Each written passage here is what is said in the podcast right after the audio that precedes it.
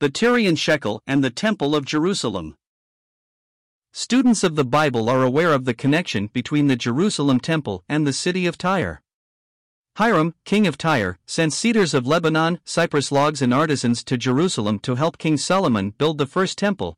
1 Kings 5, 2 Chron, 2. Most people may not be aware that there is a connection between the city of Tyre and the second temple in Jerusalem, the Tyrian shekel. Every year, a Jewish man, 20 years old and older, paid a voluntary half shekel temple tax to the Jerusalem temple. This tax, instituted by Moses, Exodus 30 verses 11 to 16, was paid in either the Tyrian shekel, for himself and another person, or half shekel, for only himself, during the Second Temple period, Mishnah Bekhoroth 8 7, Babylonian Talmud Kiddushin 11a. The shekel, with the laureate head of Melkarth Heracles, a pagan deity, on the obverse and an eagle, a graven image, on the reverse, averaged 14.2 grams in weight and contained at least 94% silver. These coins were minted in Tyre between 126 125 BC and 1918 BC. After the Roman government closed the Tyre mint, these coins continued to be minted at an unknown mint, probably in or near Jerusalem, from 1817 BC until AD 69 70 The Jewish sealators continued to strike coins with the image of Melkarth Heracles and the eagle.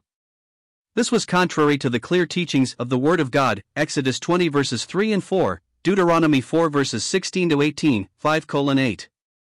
Yet the rabbis declared that the Tyrian shekels were the only legal currency that was acceptable in the temple, and in 2001, 420 to 429, 2002, 46 47.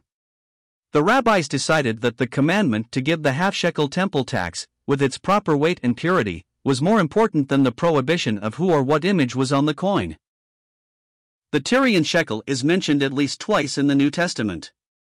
The first time it is mentioned is in Matt 17 24 27 when the temple tax collectors asked Peter if he and his master paid the temple tax. Peter replied in the affirmative. The Lord Jesus, seeing a teaching opportunity on biblical greatness, demonstrated humility by paying the temple tax for himself and Peter with a shekel coin from a fish's mouth. Franz 1997 81 87.